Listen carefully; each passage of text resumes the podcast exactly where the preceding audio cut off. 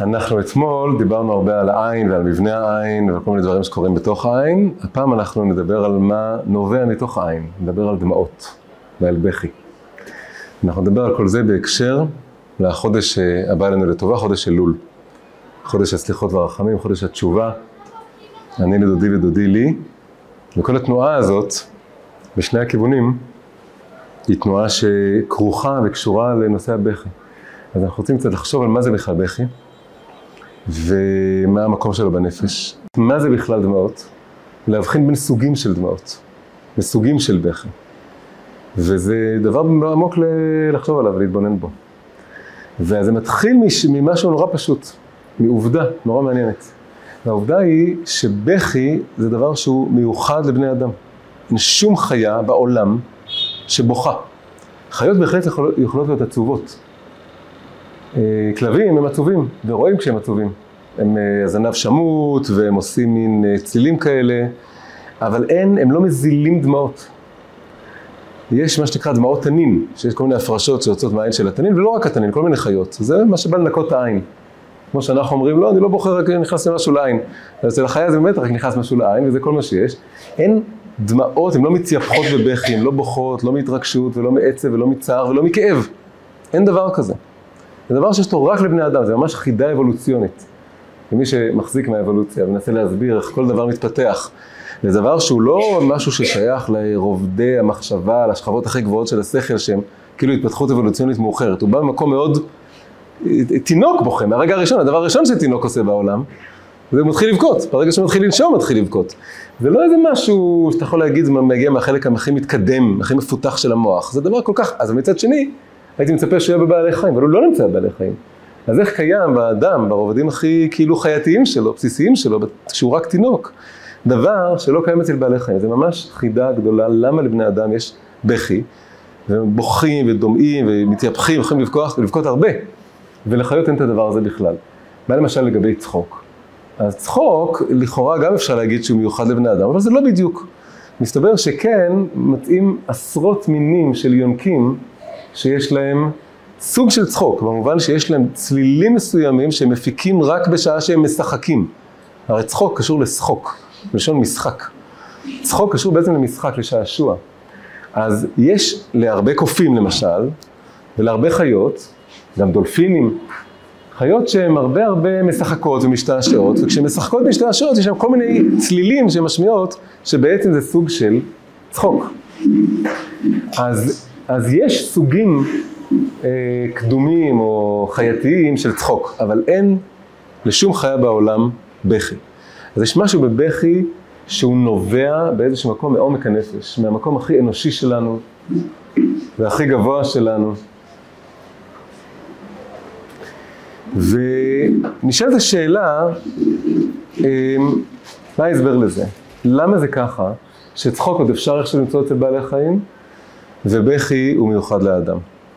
אז יש כתוב בזוהר דבר נורא יפה, כתוב בספר הזוהר שהלב השלם, הלב המאוזן, כתוב עליו שהוא, יש לו מצד אחד שלו חדווה ומצד שני שלו בכייה. הלב הוא בו זמנית. הביטוי בספר הזוהר בארמית זה בכייה תקיעה בליבה עם מסית רדה, בכייה תקועה ונעוצה לי בלב מצד אחד, וחדווה תקיעה בליבה עם מסית רדה. ומהצד השני נעוץ בלב שלי חדווה גדולה. עכשיו אם אני רק שומע את התיאור הזה בזוהר, שיש מסית רדה ומסית רדה מהצד הזה מהצד הזה, זה נשמע משהו מאוד אופקי ושוויוני כזה. יש צד שבוכה, שמלא חדווה, זה הלשון של הזוהר, ויש צד ש... אה, שבוכה, כן, צד שצוחק, צד שבוכה, צד שמח, צד עצוב.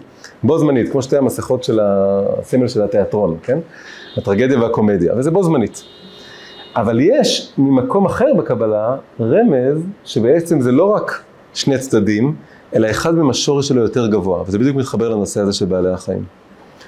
יש הסבר, זה גם נמצא בזוהר, אבל לא בדיוק עם, ה, אה, עם ההגדרות הבדיוק האלה, תיאור של הקומות של הנפש. לנפש יש קומות. והתיאור זה מושגים שעוד מגיעים בחז"ל, חז"ל אומרים חמישה שמות נקראו לנשמה, ובקבלה מסבירים שזה לא רק חמישה שמות, אלא זה בעצם חמש קומות. יש רבדים לנפש. ואיך הן נקראות? זה נקרא נפש, רוח, נשמה חיה יחידה. נפש זה כמובן מאוד בסיסית, מאוד פשוטה. הנפש זה איך שהנפש שלי מתפעלת וחיה, קשור מאוד לגוף שלי, כתוב, אומרים שהאדם זה הנפש, כי זה קשור לעצם החיות של הגוף. רוח זה משהו יותר גבוה, יותר רוחני, קשור כבר לעבודת המידות שלנו, זה שאנחנו עובדים על לפתח מידה מסוימת ולא לפתח מידה אחרת, וזה רובד יותר גבוה, והוא כבר, אני יכול להתרומם מעל הנפש שלי, ואז יש את הנשמה, שזה רובד עוד יותר גבוה.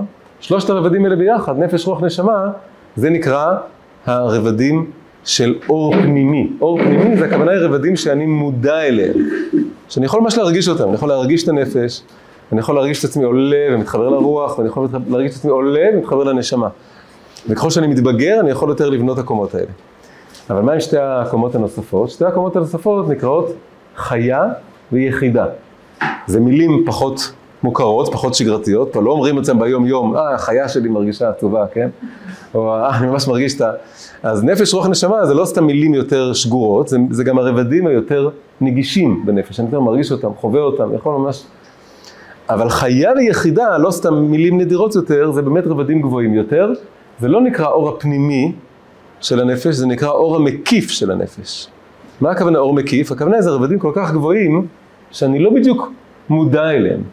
הם פתאום מאירים מלמעלה למטה, נכנסים ל...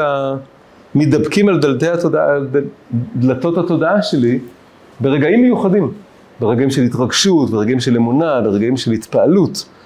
ואז ברגעים האלה, הרבדים האלה, החיה ויחידה, שאני לא סתם ככה מודע אליהם, או יכול גם לעבוד לגביהם, אין לי איזה עבודה לעשות לגביהם, כי אני לא תופס אותם, אני תפוס בהם, זה משהו אחר לגמרי. הם לא משהו פנימי שאני מחזיק ואוחז ומרגיש אותו ועובד איתו, אלא זה רבדים שהם מעליי, הם, אני תפוס בהם, אני לא מבין מה קורה לי כשהם מתעוררים. עכשיו, אז יש חיה ויש יחידה. מה ההבדל בין החיה לבין היחידה? החיה זה נקרא המקיף הקרוב. הוא הרובד המקיף, האור המקיף, אבל הקרוב יותר, הוא, הוא סמוך יותר, אז ההגדרה של החיה זה שהיא נוגע ואינו נוגע בנפש. אני יכול קצת מדי פעם להרגיש את זה, כשיש רגעים של התרגשות והתרוממות ואמונה שפתאום משהו מחיה אותי, ולא מחיה אותי מלמטה, מחיה אותי כי אני לומד משהו, כי אני מבין משהו, כי אני יכול להסתכל על נוף ולהתפעל ממנו, ואני מתמלא בחיות, והדבר הזה הוא מגיע ממקום יותר גבוה מהנשמה, הוא מחיה את הנשמה עצמה, כן, נפש רוח נשמה, מעל הנשמה יש את הרובד הזה של החיה, שהוא אה, מקיף קרוב, אז אותו אני כן קצת מרגיש. אחרי זה יש את היחידה, היחידה שבנפש זה ממש שורש הנשמה. זה המקום הכי הכי גבוה, הכי נסתר, הכי עמוק, זה נקרא שהרובד הזה הוא שוכן בחדרי חדרים. כלומר, גם אם נכנס לתוך החדרים אני לא מוצא אותו, הוא נמצא בחדרי חדרים, החדרים הכי פנימיים. כשאני נכנס לבית אני עובר מהחוץ לפנים, אבל יש עוד חדרים יותר פנימיים שאני לא רואה.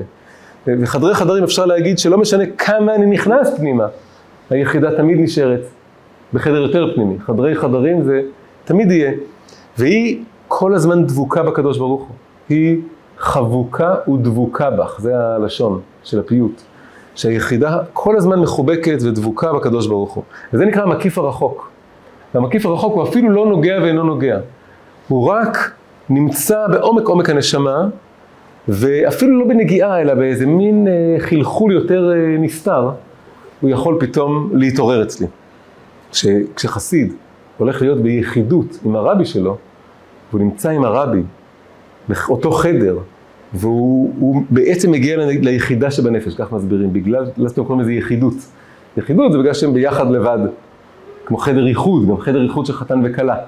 אז יש שם איזה משהו שהם, אה, היחידה שבנפש שלהם נפגשת, היא מתאחדת, מתאחה. כי בחדר איחוד הם, הם נהיים דבר אחד.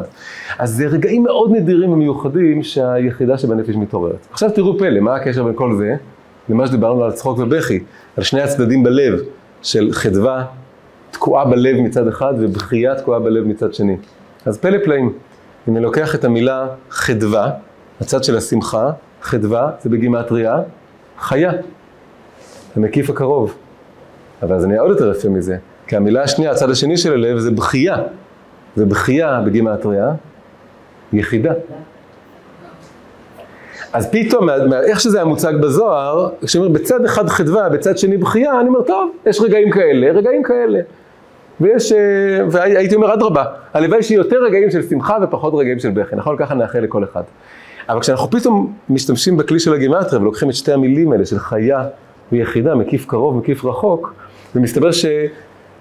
וזה, וזה חזק, שיש שני מושגים, ואגב זה מספרים קטנים בגימטריה, ככל שהמספרים יותר קטנים בגימטריה יותר קשה למצוא, אה, בוא נגיד שזה טווח האמצע, כשמספר מאוד גדול קשה למצוא אה, פסוקים שלמים וזה מתחיל מסובך, ו, וכשזה קטן מדי גם קשה למצוא, יש איזה, רוב הגימטריות זה באזור אמצע כזה. ו, וכאן זה מילים די אה, קטנות, זה 37 ו-23. בכל אופן, זה יוצא שדווקא החדווה, הצחוק, מגיע מהמקיף, שני, קודם כל שניהם מקיפים, זה כבר דבר חזק, כן? שניהם זה דברים שאני לא בדיוק שולט בהם. כשאני צוחק, אז זה קורה לי, אני כמו שאמרנו, באורות המקיפים אני תפוס בהם, אני לא תופס אותם. אז, אה, וגם, אז גם צחוק וגם בכי יש בהם משהו שלמרות שהוא נוכח בלב, כמו שהיה בלשון של הזוהר, הוא מגיע מאיזה אור מקיף מאוד, מאוד גבוה. אבל מביניהם, הצחוק הוא יותר נמוך, והבכי יותר גבוה. אז זה קצת מתחבר מאוד יפה, שהמקיף הקרוב, יש אותו גם קצת לבעלי חיים. איך קוראים למקיף הקרוב? חיה. אז הוא מזכיר ממש חיה, שהנה גם חיה יכולה לצחוק. יש חיות מסוימות, שיש להם משהו מאוד מאוד קרוב לצחוק, לשחוק, לצלילים של משחק. אז הרובד של החיה, גם לחיה יש כנראה קצת איזה אלמודה, שהיא משחקת, אז היא מתחברת לשעשוע, שעשוע זה לא משהו הגיוני ולינארי, זה לא משהו הישרדותי, זה משהו שהיא מתחברת למשהו מאוד גבוה כשהיא משחקת. אבל בכייה זה יחידה, וזה אנושי בתכלית, וזה משהו מעומק עומק הנשמה האנושית. אפשר להגיד שעצב ושמחה זה בעצם השור, השורש של כל מנעד הרגשות האחרים. אבל ברור שזה רגשות, כש, כשזה לא צחוק שטחי, או קודם כל בכלל אפשר להגיד, גם בצחוק דבילי, מאיזה בדיחה מטופשת, יש שם איזה ניצוץ שמחיה את זה. כלומר יש משהו שמפתיע, מוציא אותי מהמוכר, מוציא אותי מה, ממה שאני כבר, מהמסגרת התודעתית הרגילה שלי. כל בדיחה יש בה מימד מפתיע שמגדיל לי את העולם. אז במובן הזה גם בבדיחה מטופשת, עצם זה שהיא מצחיקה אותי, יש פה איזו התנוצצות קטנה של האורות המקיפים, בגלל שאני, העולם, המסגרת שדרכה אני מסתכל על העולם גדלה קצת. וזה קורה גם ברגעים, אז גם בבכי. אם זה בכי, גם בכי, תכף נדבר על בכי שמח, בכי עצוב, אבל גם רגעים של בכי הם רגעים שמשהו מתערער. גם אם זה בכי השמח של האימא בחתונה, זה בגלל שעכשיו הבן או הבת נפרדים ממנה ונכנסים למעגל חדש, זה מערער את המסגרת הקיימת. זה הכוונה שגם צחוק וגם בכי מגיעים מהכוחות המקיפים, וזה דווקא. אגב, יש רמז גם, יש, יש מקום שאומרים שהקדוש ברוך הוא גם יש לו חדווה ובכייה, וגם שאצלו הבכי הוא יותר עמוק.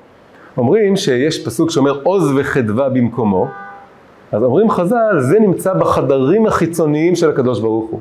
כאילו הקדוש ברוך הוא יש לו ארמונות כאלה, ובארמונות והיכולות היותר חיצוניים, אז שם זה עוז וחדווה במקומו. הוא, יש ציור כזה שהוא מולך על העולם, והוא כמו איזה מלך עם, עם הרבה תהלוכה וחצוצרות, כן?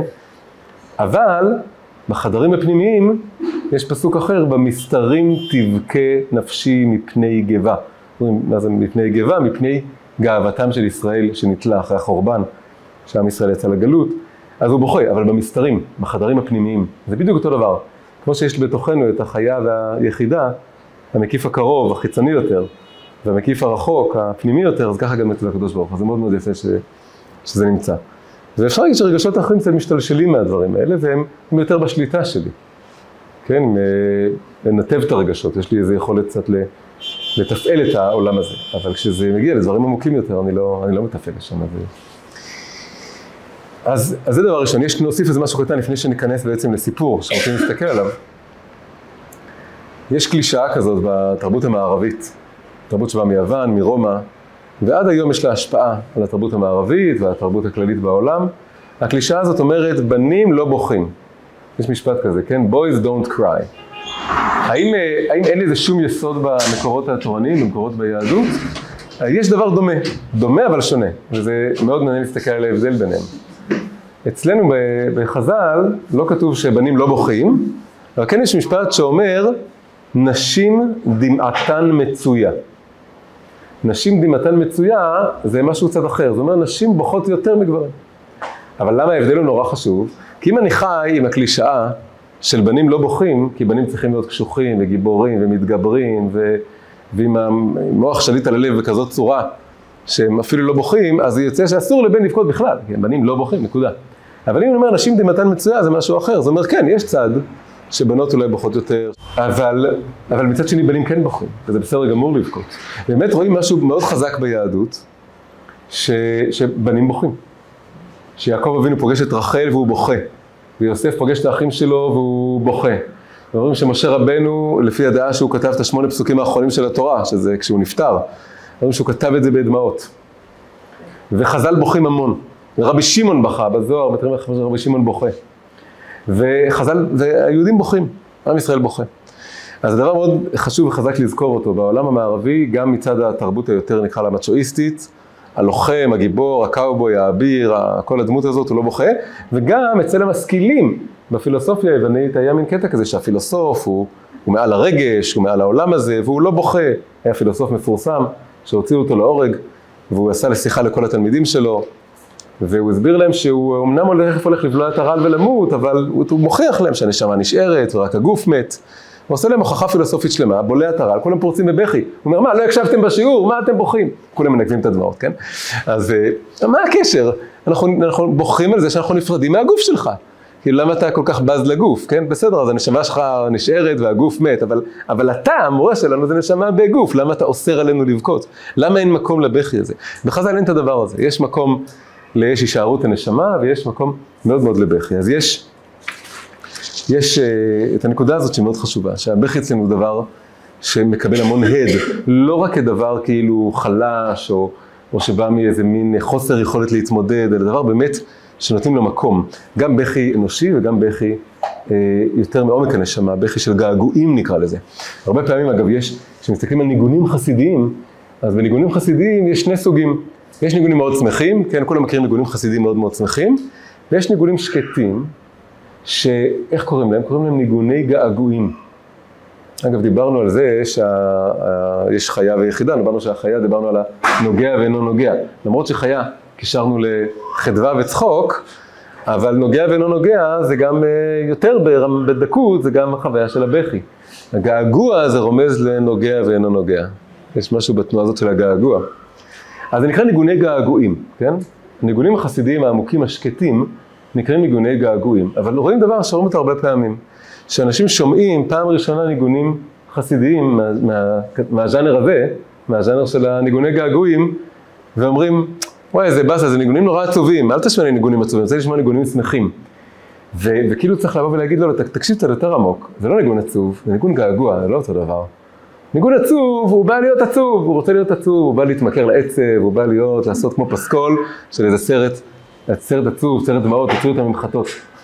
אבל ניגוני געגועים זה הקשבה שטחית לשמוע בהם ניגונים עצובים, זה לא בדיוק עצב.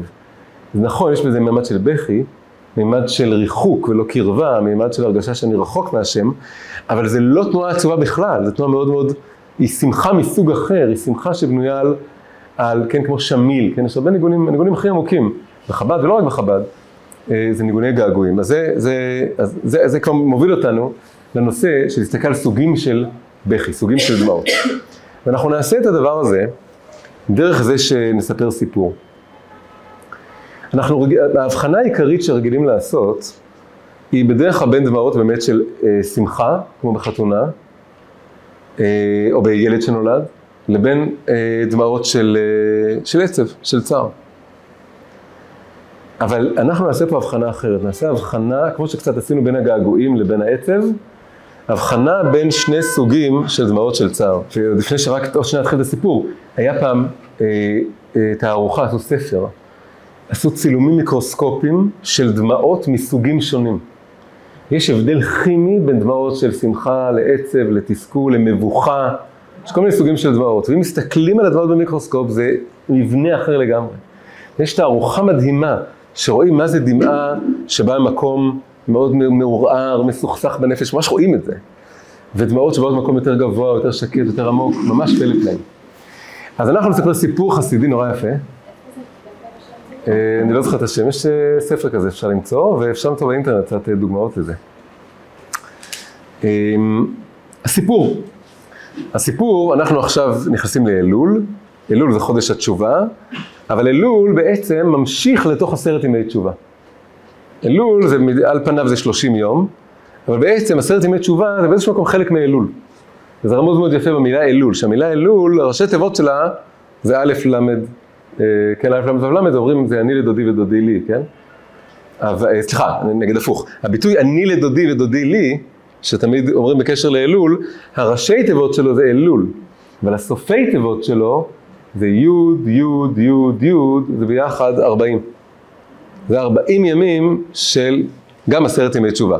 כלומר, אני לדודי ודודי, זה 30, זה אלול, אבל אז הלי, המקום שבו כל התשובה הכי נוגעת לעומק הנפש נכנסת אליי, היוד האחרונה זה כמו 10, שאני מוסיף לה 30, ואז אה, יש לי 40. אז בעצם עשרת ימי תשובה זה תשרי כחודש שמח מתחיל אחרי יום כיפור, כן? אז הסיפור הזה הוא על הכפרות. הוא קורה בעשרת ימי תשובה, אבל הוא קשור לאלול, זה קשור, זה השיא של התקופה שאנחנו נכנסים אליה. רבי אלימלך מליז'נסק, היה יהודי אחד חסיד שלו שהשתוקק לראות אותו עושה כפרות. חסידים אוהבים לראות את הרבי שלהם, איך הוא בדיוק נוהג בכל המנהגים שלו וכל המצוות, איך הוא עושה כל דבר. חסיד רוצה להיות כמו הרבי שלו. הוא בא לרבי אלימלך מליז'נסק בעשרת ימי תשובה ושאל אותו אם הוא יוכל בכפרות להיות ולראות ו... ורבי אלימלך מליז'נסק אמר לו שלא. אמר לו, אבל אתה רוצה לראות, אתה רוצה לראות כפרות יפות, אתה רוצה לראות כפרות שתלמד מהן משהו? שלח אותו לאיזה עיירה, לאיזה יהודי פשוט, שהוא בעל בית מזיגה, כלומר יש לו איזה אה, אכסניה כזאת שהוא נותן לאנשים לשתות. הוא אומר, לך תהיה אצלו בלילה שלפני יום כיפור, תראה את הכפרות שלו. זה, מזה תלמד יותר משתלמד אצלי. טוב, נסע אותו חסיד, מצא את העיירה, הגיע לביתו, הוא רואה יהודי מאוד פשוט. כמו הרבה סיפורים, כן, על האדמו"רים שולחים את התלמיד חכם ללמוד דווקא ממישהו פשוט יותר. והוא מבקש ממנו אם הוא יכול ללון אצלו ב... בלילה הזה, זה הלילה שלפני יום כיפור, הלילה של הכפרות. והוא, טוב, בסדר, מכניס אורחים, נותן לו להיכנס. והוא ככה חסיד יושב בפינה ומסתכל, מנסה להשקיף בלי להפריע לו לראות מה הוא עושה. ומה הוא עושה? הוא יושב אחרי שהוא גמר את כל היום עבודה, וסגר את, ה... את הבית מזיגה, וכולם הלכו הביתה, אז הוא יושב ככה בשקט, הוא אומר לאשתו, תביא לי בבקשה את המחברת ההיא עם הכריכה הזו והזו, מביא לו איזה מחברת. לוקח את המחברת, הוא מתחיל לדבר עם הקדוש ברוך הוא, הוא עובר על המחברת, אומר הקדוש ברוך הוא, השנה, ואז הוא מתחיל למנות, מאז יום כיפור שעבר ועד היום, את כל העבירות שלו. הוא אומר, פה אני לא הייתי ישר, ופה אני לא מספיק דיברתי יפה לאשתי, ופה אני... אני צעקתי על מישהו, ופה, והוא בוכה ובוכה ובוכה, והמחברת נספגת בדמעות. והוא אומר את כל הדברים הלא טובים שזה, אני כל כך הבטחתי לך שנה שעברה, שאני אהיה השנה, אני אעשה תשובה, ואני אתקן את כל המדרעות שלי, ועדיין היה לי החולשות שלי והנפילות שלי, וזה הדברים הלא טובים שעשיתי, והוא בוכה ובוכה, וככה עובר על כל הדברים שהוא עשה לו טובים, עד שהוא מגיע עכשיו לתשרי. סוגר את המחברת ונגב את הדמעות. ואז הוא אומר, פונה לאשתו, אומר, תביא לי בבקשה את המחברת השנייה, האיש שנמצאת שם ליד. טוב, לו את המחברת השנייה, פותח את המחברת השנייה, ואז אומר, קדוש ברוך הוא, שנה שעברה כל כך ביקשתי ממך שתיתן לי שנה של ברכה ושל שמחה ושל הצלחה, אבל הנה השנה, בחודש הזה והזה הייתי חולה ואיך כאבה לי הרגל, ופה בחודש הזה שדדו אותי אנשים, ופה בחודש הזה נגרם לי כזה וכזה צער, ופה רימו אותי, ופה כאב לי. והוא בוכה ובוכה ובוכה על כל הדברים הקשים שקרו לו. כל הדברים שהקדוש ברוך הוא עשה לו. והוא והולך ובוכה המון על כל הקושי, כל הכאב, כל הצער שהיה לו לאורך השנה הזאת. ואז הוא גומר והוא סוגר גם את המחברת השנייה שגם היא ספוגה בדמעות. ואז הוא מסתכל על הקדוש ברוך הוא ואומר לו, הקדוש ברוך הוא, מה לעשות צריך להתחיל שנה חדשה. אז בוא נעשה עסק. אתה תסלח לי על כל מה שאני עשיתי, אני אסלח לך על כל מה שאתה עשית, ונהיה תיקו, נהיה פיטים, נתחיל את השנה החדשה. הוא לוקח את שתי המחברות האלה ביחד, וגולל אותם ביחד, ומרים אותם מעל הראש, אומר, זה חליפתי, זה תמורתי, זה כפרתי. הרבה פעמים הרי המנהג זה לעשות עם תרנגול, מי שלא תרנגול עושה עם דגים, ומי שלא אוהב לא את זה ולא את זה, או לא אוהב, או שאין לו, אז הוא עושה את זה עם מה? כסף. עם כסף. איך אומרים כסף? מעות. אז פה זה, כן, כן, במקום להגיד זה המעות, ילכו לצדקה, הוא אומר זה הדמעות כנראה. זה לא כתוב בסיפור, אבל... השנייה, מה? כתוב? כל הדברים הרעים שקרו לו, כל מה שהקדוש ברוך הוא עשה לו, כל הכאבים והסבל והמחלות, וה... כל מי שפגע בו. ו... ואז הוא אומר, אז הוא אומר, אז... אז אני, אתה תסלח לי על כל המחברת הראשונה, ואני אסלח לך על כל המחברת השנייה. ואתה כל כך התפללתי לפני שנה שיהיה לי דברים טובים, ומצד שני גם הבטחתי הבטחות, ואני לא קיימתי, אתה לא קיימת אז. ואז הוא גולל שתי המחברות ביחד, וזה נהיה הכפרות שלו, ואז, ואז הוא זורק אותם לפח. וזה סוף הסיפור. כשאני מתבונן על הסיפור הזה, אז רואים פה דבר נורא נורא מעניין. הוא בכה במחברת הראשונה, והוא בכה במחברת השנייה. אבל זה לא היה אותם דמעות בכלל. הדמעות הראשונות היו מה שקוראים דמעות של תשובה, דמעות של חרטה, דמעות, הדמעות של ספרי המוסר, הדמעות שאומרות שיהודי צריך לבכות, להגיד אשמנו, בגדנו, גזלנו, דיברנו דופי. וזה דמעות של בכי על איך לקחתי את הנשמה הקדושה שלי וקלקלתי אותה, לכלכתי אותה, החתמתי אותה. ו... ועשיתי דברים לא טובים, אני מלא צער, אני מלא חרטה על זה. וזה דמעות מאוד קדושות, מאוד גבוהות. הדמעות השניות הן דמעות של מה שהעולם קורא דמעות של צער. כמו שדיברנו על הגעגועים לעומת ה... כשהעולם רואה בכי, הוא אומר, ילד בוכה, למה ילד בוכה? כי כואב לו. למה הוא כואב לו? כי קיבל מכה. הדמעות השניות הן דמעות אנושיות, הן דמעות של כאב, דמעות של צער. זה לא דמעות של תשובה, זה לא דמעות של ספרי מוסר. זה דמעות של, וגם, וגם כעס על הקדוש ברוך הוא. אני, אני התפללתי וביקשתי, למה, למה שדדו אותי? למה לי את המחלה הזאת? למה לי את הכאב הזה? למה רימו אותי? למה היה לי את כל הצרות האלה? למה גנבו אותי? והוא בוכה, והוא כועס, וזה דמעות נורא נורא אנושיות. ובסיפור הזה רואים דבר מדהים, רואים שסיפור חסידי, הרבי אדמו"ר רבי אלימלך מליז'אן, שלח את החסיד שלו לראות את הדבר הזה, כדי להראות לו שהוא צריך לצייר מחדש מה זה תשובה, ולהבין שיש בתוך התשובה מקום לא רק לדמעות הראשונות, אלא גם לדמעות השניות. ויש מקום לאנושיות, לכאב, לצער, לקושי, אפילו לכעס על הקדוש ברוך הוא. זה, זה חלק מהקיום האנושי שלנו, אנחנו בני אדם. המילה אנושי זה, בא, זה קשור למילה אנוש. אנוש זה כואב, שקשה לו, שהוא, שהוא חלש. זה משני הצדדים, גם חלש, כמובן שהוא יכול ליפול ולמעוד ולחטוא, וגם חלש שכואב לו, מה לעשות, הוא לא רק כל, כל היום חושב איך לעשות, יש לו, הוא ניהל מחברת. הוא ניהל, הוא ניהל שתי המחברות לאורך כל השנה. הוא נתן מקום בנפש שלו לשני הדברים. הוא ניהל מחברת מאוד רצינית של בעל תשובה, ש, שסופר ו, ו, ושם לב, ולא אומר, אה, הייתי בסדר, ולא סולח לעצמו, הוא מקפיד על עצמו, בודק את עצמו בזכוכית מגדלת, שאיפה הוא היה לא בסדר. והוא גם מנהל מחברת של כל מה שקשה לו וכואב לו. איזה דבר מדהים זה. עכשיו זה יותר עמוק מזה. זה לא סתם שהוא לוקח את שתי המחברות ומגלגל אותן ביחד. כל סוג של דמעה כאן תורם משהו לסוג השני של הדמעה. כל אחת מהדמעות, כל אחד מסוגי הבכי, מוסיף משהו, משכלל, משדרג, או מתקן אפילו, משהו בבכי השני. אם היה רק את המחברת הראשונה, ורק את הדמעות של התשובה, מה קורה אם אדם יש לו רק בכי כזה? נקצין. אדם יש לו רק בכי כזה, אז הוא, יש שם המון מצד אחד חשבון נפש, ובחינה עצמית נוקבת, ומצד שני המון המון הלקאה עצמית לא מאוזנת. ואז הוא מכה את עצמו, מכה על חטא, מכה על חטא. כשיש המון רגשות אשם והלקאה עצמית, אז בלי לשים לב, זה, כל הנושא הזה של רגשות אשם הוא מאוד מתעתע. מצד אחד, מי שלא מרגיש בכלל רגשות אשם, זה אחד שלא יודע לעשות חשבון נפש. אם כל היום רק מצטדק, ורק מטיל את האשמה על אחרים, ורק אומר, טוב, מה לעשות? זה, זה, רואים בחטא אדם הראשון, אדם וחווה, שהאדם אומר, אה, האישה אשר נתת עימדי. ככה הוא מצליח במשפט אחד גם להאשים את, את האישה וגם להאשים את הקדוש ברוך הוא.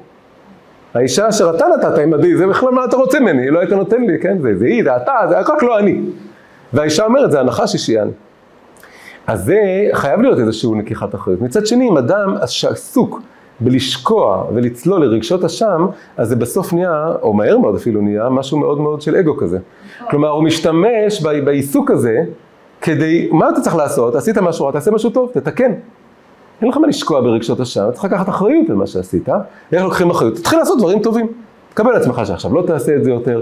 אתה חייב, ברגע שאתה שוקע בעבר, יש הסבר יפה כזה שרשע, בינוני, צדיק, זה קשור לעבר, הווה, עתיד. אז זה אומר שהרשע קשור לעבר, וזה מסביר למה הוא עבריין, כאילו שהוא נקרא עבריין. כי הוא שקוע בעבר, אז אם הוא עסוק כל ה... אז הוא אומר אני רשע, הוא אומר אני רשע, איזה רשע, אני רשע, אני... כן, אבל אתה שקוע בעבר, אז מה עשית? אתה מוסיף חטא על פשע. וזה שאתה כל הזמן עסוק וכמה לא היית בסדר. אוקיי, אז, אז מתרוממים והולכים קדימה. אז, אז יש משהו, בכלל, כל ה... הבעל שם טוב נולד באלול, הוא נולד בחי אלול. והוא תמיד אמר, למה באתי בחי אלול? כדי להוסיף חיות לעבודת התשובה של אלול. עבודת התשובה הייתה כזאת קשה ומייסרת וכואבת. אני באתי להזכיר שהשם אוהב אותנו ומרחם עלינו ואוהב כל יהודי כאילו בן יחיד שלו. ו... ולסלוח לעצמנו ולהתקדם הלאה ו... ולעשות תשובה. אבל לעשות תשובה לא בצורה עם כל היגון הטרגי הזה, כי, כי בהפוך על הפוך זה מלא ישות, מלא אגו, מלא מקום שאומר וואו איזה צדיק אני שאני כל כך מלכה את עצמי, על, שאני כל כך מודה בכמה אני רשע, כן? רק צדיק מודה בכמה הוא רשע, אז אני כל כך צדיק שאני אומר לעצמי כמה אני לא בסדר, אבל אז, אז, אז, אז זה מלא גאווה כזאת, סמויה. אז הוא ניסה לשחרר את זה, גם על ידי להוסיף שמחה, וגם על ידי זה שהוא הוסיף מקום לדמעות של של צער וכאב פשוט. אפשר להגיד שזה ממש סוג של קליפות כאלה, להיות כל הזמן בהשוואה? רגשות השם זה יצר הרע, זה סוג של יצר הרע. לקחת אחריות על, על האשמה שלי, יש הבדל בין אשמה לרגש אשמה. אשמה זה שאלה אובייקטיבית, האם אני אשם או לא אשם.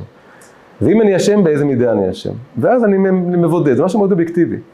יש בחינה, יש, אני באמת אשם, אולי אני, רק אני אשם, אולי אני אשם חלקית, אולי אני רק קצת אשם, לא משנה. אבל על החלק שלי זה משהו אובייקטיבי כזה. עכשיו אני צריך לתקן את זה. אבל רגשות אשם זה כבר דבר מיותר לגמרי. הוא אין לו שום מקום לו. הוא רק בא לעשות איזה מין, הוא רק, הוא מחמיא לנפש שלי. זה כל הסיבה שיש לי אותו. זה שאני כאילו אצייר לעצמי ציור של מין בעל תשובה כזה שהולך ומלכה את עצמו. אבל זה לא עוזר לאף אחד כלום. וזה לא באמת תשובה אמיתית. את אה, כן, אבל כן, אז, אז עוד אדרבה, זה, זה, זה, זה הכל, לכן אני אומר שזה כאילו יצר רע, כי זה בא בעצם להשאיר אותך בפסיביות שלך. אז, אז הדמעות, רק המחברת הראשונה, רק הדמעות מהסוג הראשון, זה יכול להוביל לעודף הלקאה עצמית ועודף הרגשה שאני אשם בהכל, ואז אני נהיה בעצם שקוע בעצמי בצורה לא טובה. והדמעות השניות, הן נותנות לדמעות הראשונות איזה, איזה מין פתאום מקום של זה לא כזה נורא. אתה רק בן אדם, גם קרו לך דברים קשים השנה, לא רק עשית דברים קשים. אולי זה אפילו מאפשר לנו באיזשהו מקום קצת לסלוח לעצמנו על מה שעשינו, כי אני אומר מצד אחד חטאתי, מצד שני גם לא היה לי קל השנה. וגם קרו לי דברים. וגם להסתכל אחורה על העבר שלי, ואני רואה דברים לא טובים שעשיתי בעבר שלי. אם אני מבודד אותם, אז אני יכול להיות שאני יכול לצאת רשע מרושע, אם עשיתי משהו באמת גרוע. אבל מצד שני, אם אני אסתכל על כל עצמו ואני אני אוסיף גם את המחברת השנייה, אז אני אוכל לבוא ולהגיד, באמת הייתי לא בסדר, באמת הייתי, באמת פגעתי באותו בן אדם. ואני לוקח על זה אחריות, ואני, ואני ממש מקבל על עצמי לא לעשות את זה עוד פעם. אבל יש עוד צד לדבר הזה, הצד הוא שבאמת גם עברו עליי דברים קשים בחיים. אם הייתי מתחיל מהמחברת הזאת, זה היה מוביל למין הצטדקות כזאת וסלחנות עצמית מהירה מדי. הוא לא מתחיל במחברת השנייה, הוא מתחיל במחברת הראשונה. אבל השנייה היא נורא נורא חשובה, היא מאפשרת לו, היא, היא, היא שמה בקונטקסט אחר את המחברת הראשונה, נותנת להגיע למקום, אבל, אבל בינינו הקדוש ברוך הוא גם לא עשית לחיים קלים השנה. אני קצת אפשר לסלוח לי לדברים שעשיתי, נכון? כי, כי בינינו גם קשה לי. ואז, ואז הוא יכול קצת לסלוח לעצמו גם, זה נורא, כשהוא אומר הקדוש ברוך הוא אתה תסלח לי, ואני אסלח לך, יש בזה איזה משהו של סליחה עצמית גם. ויש לזה מקום, הנה הסיפור החסידי זה עולה ממש מתוכו. עכשיו זה גם עובד הפוך. מה היה קורה אם רק היה את המחברת השנייה? בדיוק. אם זה רק היה המחברת השנייה, הוא רק מתחיל איתה, אז הוא היה שוקע למה שנקרא רגש קורבני. קוראים לזה בפסיכולוגיה תודעה קורבנית, victim mentality. מה שכל היום, אחרי חיי חיים התעללו בי, והקדוש ברוך הוא התעלל בי, ואני, כל החיים שלי נוראים וגרועים, והוא רק יושב ובוכה, וזה שתי המחברות האלה, כשמקצינים אותם, זה מוביל בסוף לאיזו שקיעה מאוד מאוד לא טובה על העבר, ולפסיביות, או למצב של, של כל היום מלכה את עצמי, למצב של כל היום מרחם על עצמי. אז, אז המחברת הראשונה מצילה את המחברת השנייה. כלומר, היא מוציאה אותי מהמקום הקורבני למקום של מי שעושה חשבון נפש, ומתקן את עצמו. אוקיי, אתה באמת מסכן, ידעתי שיש מקום לרחמים עצמיים, אבל תרים את עצמך בידיים, אתה גם אדם בעל בחירה, אתה בעל אדם שיכול לעשות חשבון נפש, אתה אדם שלוקח את האחריות על המעשים שלו. גם עשית דברים לא טובים. לא, זה שקראו לך דברים הרעים לא מצדיק את כל הדברים הרעים בעולם שעשית, אולי זה מצדיק קצת, אולי זה נותן נסיבות מקלות. נסיבות מקלות זה עוד לא אומר שאתה חף מפשע. אז תשב, תבדוק את עצמך.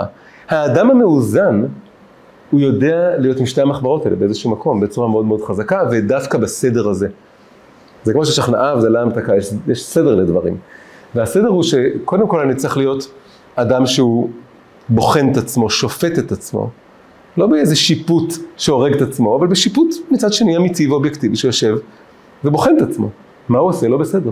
יושב, מסכם את היום, ושואל את עצמו איפה, איפה אני יכול לתקן, מה עשיתי לא בסדר. ויחד עם זה גם נותן מקום לכאב שלו ולצער שלו. נראה לי גם מתחת רגשות השם קצת מסתתר מקום כזה של אני חייב להיות מושלם. כאילו, אם, אם בעצם... נכון מאוד. כן. נכון מאוד. ברגע שאדם מבין שהוא בעצם לא מושלם, הוא בן אדם, אז בעצם גם יהיה לו רגשות השם. יפה מאוד. נכון, נכון. נפלא, נפלא ביותר. אמר דבר מאוד עמוק, שאני לא יודע אם שומעים במיקרופון, אז אני אומר לטובת היוטיוב. שאמרה פה תלמידה, איך קוראים לך? בתל. בתל. אה, שה... הרבה פעמים הר- רגשות השם זה על פני השטח, מלא ביקורת עצמית ושנאה עצמית וכן הלאה, אבל בעצם בעומק זה נובע מאיזה מין ציור שאני אמור להיות ללא רבב, אני אמור להיות מושלם, אני אמור להיות בלי שום עבירה, ואז אני כל כך כועס על עצמי שאני לא איזה ציור מושלם, למה, למה, מאיפה, מאיפה הדרישה הזאת? זה רק חושף שיש משהו ברגשות השם, שהוא אה, בעצם יש בו איזה מין גאווה סמויה, שזה מופרז. ואז יוצא, כמו שאמרת, שהמקום שיודע לסלוח לעצמי ולראות את עצמי כחלש וכ... אז, אז זה מאפשר גם להוריד את ה... ואז, נכון, ואז הכל מתאזן, יש משהו מתאזן. לכן יש משהו נורא יפה שלוקח את שתי המחברות, מגלגל אותם ביחד, אפשר לדמיין את הדמעות קצת אה, מתערבבות, יוצרות, מתקללות אחת עם השנייה, כן? שבעצם בסוף הנפש המאוזנת, לתוך האשמה היא מכניסה גם קצת את האור של הרחמים של השם. ולתוך הרחמים העצמיים היא מכניסה את המקום של לקיחת אחריות על הדברים הלא טובים, מה אני עושה עם, ה, עם הכאב והצער שלי. ואז המחברות מתחילות להתאזן. הסיפור הזה מציג אותם בנפרד, ואחת אחרי השנייה, כי הוא מתווה איזה מין מבנה. אבל בסוף רואים שבסוף זה מגיע לאיזה מקום, ובעיקר אם תחשבו שאפשר לעשות זה באיזשהו מקום כל יום, לא צריך לעשות את זה כל, או כל שבוע, בקטנה, כן? לשאול, לסכם. ולעבור שני, ולתת מקום לשני הדברים האלה בנפש. וזה כאילו באיזשהו מקום מונה את הקומה השלמה של האדם. ואפשר להוסיף עם דבר כזה שמן הסתם, כשהוא חיבר את שתי המחברות ועשה את הכפרות ואז זרק אותם לפח, אז מן הסתם שהוא זרק אותם לפח כבר הגיע הסוג השלישי של הדמעות, שזה דמעות של שמחה. דמעות של שמחה והקלה. מיד אחרי יום כיפורים מגיע סוכות, זמן שמחתנו. ו- וכבר כבר פה יש משהו שבכפרות כבר יש איזו התנוצצות כאילו, שהוא גומר את העניין הזה, אז הוא כבר נכנס ליום הכיפורים באיזה הקלה, כבר קצת מתנוצץ לו אור של סוכות, שיבוא מיד אחרי יום כיפור, ש... אז, אז יוצא פה משהו נורא נורא יפה, שיש דמעות של שמחה, אפשר להגיד, מעצם זה שהוא, אגב, זה שהכפרות מעל הראש, זה כמובן מעלה פה למה שנ... לאורות המקיפים, כן, לכוחות המקיפים של הנפש. הוא לוקח את שתי הדמעות האלה, מעלה אותם לשורשם, לאיזה מקום ששם הן מתאחדות, ששם הצלם האנוש שלו, הוא כולל את שני הדברים האלה גם יחד. ואז בהקלה ובהשלכה הזאת של שניהם לפח, שהכל ייתפס כאן, אז, אה, אז הוא יכול אה, להרגיש גם המון דמעות של שמחה, ו, ו, והכל מתאזן כאילו ביחד. ו, אה, מה שיוצא מכל דבר זה נורא חמוד, זה שפירוש חדש למה זה אני לדודי ודודי לי, זה אני סולח לדודי ודודי סולח לי. ש, שזה ה, מה שיוצא כאילו מכל הסיפור הזה. אז אה, שנזכה כולנו להיכנס עכשיו בשבת לחודש אלול ולהיכנס לעבודת התשובה בצורה שיש בה גם אה, צער על עמוק, על איפה אנחנו מונחים בעולם, איפה אנחנו נמצאים, לשאול את עצמנו למקום שלנו ויחד עם זה לתת מקום אמיתי להרגיש את הכאבים שלנו, להרגיש את הנפש שלנו, הנפש לפני שהיא עם יומרות ושאיפות לתשובה ולתיקון, הנפש הפשוטה, הנפש הילדית. כמו שאותו אחד שכל כך מחובר גם למקום, גם לילד הסובל שלו, הכואב שבו, וגם למבוגר האחראי שבו, ושבכלל לא יהיה פער ביניהם.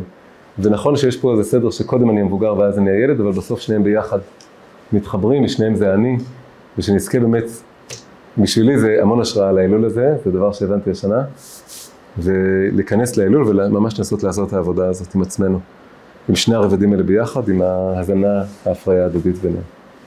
אז אה, שיהיה חודש טוב לכולם.